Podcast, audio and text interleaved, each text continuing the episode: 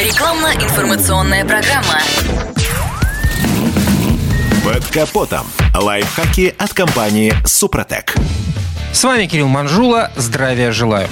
Все мы прекрасно знаем, что при желании пустить машину в скольжение достаточно дернуть за ручник при прохождении поворота. Вот только электронный его аналог подобное сотворить едва ли может. В отличие от обычного ручника, электронный стояночный тормоз ведет себя на ходу совсем по-другому. Более того, многие автовладельцы не умеют им правильно пользоваться. Куда хуже, что он может не слабо усугубить ситуацию и даже спровоцировать аварию. Правда, при отсутствии опыта и неумении читать инструкцию по эксплуатации автомобиля. На самом деле электроручник преимущественно создан для того, чтобы закусывать колодки во время стоянки. Дополнительным бонусом в современных автомобилях является возможность автоматически вставать на ручной тормоз при остановке. А вот на ходу им пользоваться нужно учиться. Тем более, что некоторые автопроизводители настоятельно не рекомендуют в своих мануалах активировать эту клавишу на скорости. И вот почему. Во-первых, как уже было сказано, основная функция механизма — удерживать машину на месте. Во-вторых, реагирует устройство при активации в движении довольно непредсказуемо. Во всяком случае, на одних моделях электронный стояночный тормоз полностью и довольно агрессивно блокирует тормозную систему, а на других срабатывает довольно плавно, причем с применением АБС и системы курсовой стабилизации.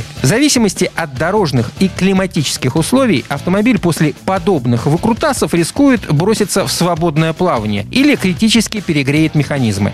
В любом случае, вырубать электроручник на высоких скоростях – авантюра та еще. Пожалуй, лишь при полном отказе тормозов он окажется лучшим помощником, но включить его в острой ситуации еще надо суметь. Как правило, при нажатии или поднятии кнопки, в зависимости от модели машины, во время движения, ровным счетом ничего не произойдет. При повторном обращении клавиши на приборке могут загореться предупреждающие индикаторы. И только при ее удержании в течение нескольких секунд автоматика сработает, замкнув колодки. А вот на скорости до 30 км в час достаточно один раз кликнуть на стояночный тормоз, чтобы он заблокировал колеса. Но главное, опять же, чтобы водитель сумел своевременно и правильно отреагировать на поведение машины после принудительного включения электронного ручника. На этом пока все. С вами был Кирилл Манжула. Слушайте рубрику «Под капотом» и программу «Мой автомобиль» в подкастах на нашем сайте и в мобильном приложении «Радио КП», а в эфире с понедельника по четверг в 7 утра. И помните, мы не истина в последней инстанции, но направление указываем верное.